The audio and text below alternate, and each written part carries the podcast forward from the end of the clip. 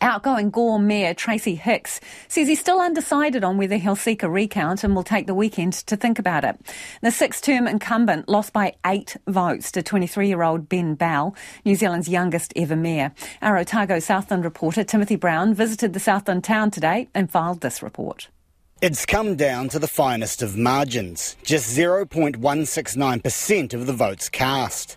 It means a change to as few as 4 votes can overturn the result. But incumbent Tracy Hicks, who's occupied the office for 18 years, says that doesn't mean he's in a hurry to decide on seeking a recount. Look, I haven't got a definitive answer on that one yet. I'm just working it through. There's a couple of days to make that decision. I've never ever done that before, but we'll see.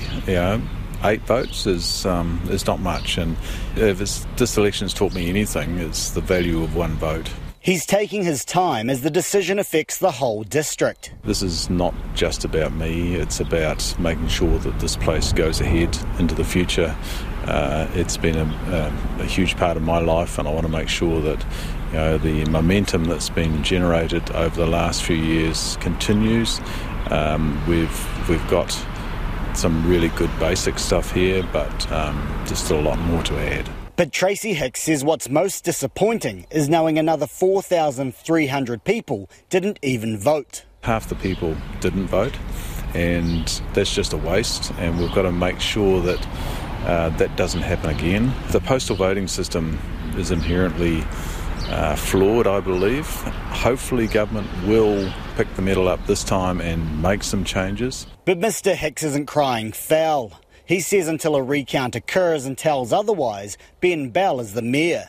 The two rivals spoke last night and shared niceties, despite disagreeing on policy and priority. Around town, opinion is as closely divided as you'd expect from the results. Well, I voted for Tracy Hicks because he's been experienced for a long time, and I'm born and bred in Matera, and he's a Matera guy. I voted for Ben Bell. I think Gore's ready for a change. I was at a meeting where this young man was very presentable, very onto it, and yes, he's going to take Gore back to basics. I voted for Bell. I just thought young and vibrant, and maybe it was time for a change. I did vote for Tracy, and honestly, a 23-year-old who really hasn't had much of a background. From what I can pick up on, he's going to struggle. Ben Bell says he's obviously not eager for a recount, but it's out of his hands. The advice that I heard from my scrutineers and from Elections NZ is that it is quite difficult to get a recount. You have to have a reason, and even if it's close, it's not a given. So I think him seeking advice is a good option.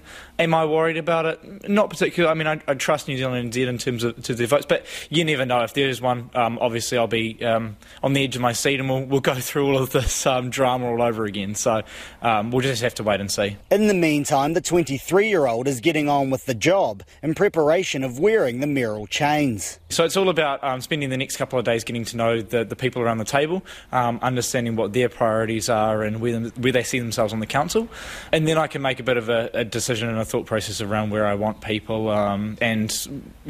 our 100-day plan will be angled. Electoral law allows 3 working days from when a result is declared for a challenge to occur.